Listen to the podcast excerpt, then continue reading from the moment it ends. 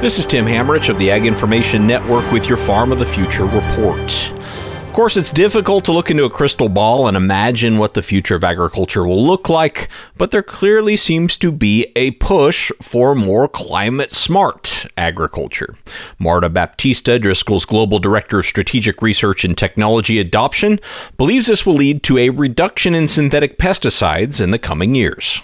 I'm excited with um, the possibility, which I believe is real, that agriculture will be possible with a dramatic reduction of synthetic pesticides. We're seeing it, we're feeling it, we're testing it. And then think about all the resources behind the making of all those uh, synthetic pesticides, all the inputs and all the power necessary. In some places, we're seeing it already today as um, a result of pressure from regulation or consumers or the market or other drivers for that change. Because it's, it's easy to get overwhelmed when you have a global network and think about all the pests and all the diseases that crops may have. But it's also nice to think about where is it working and then keep that as sort of um, a direction, a vision to propagate elsewhere.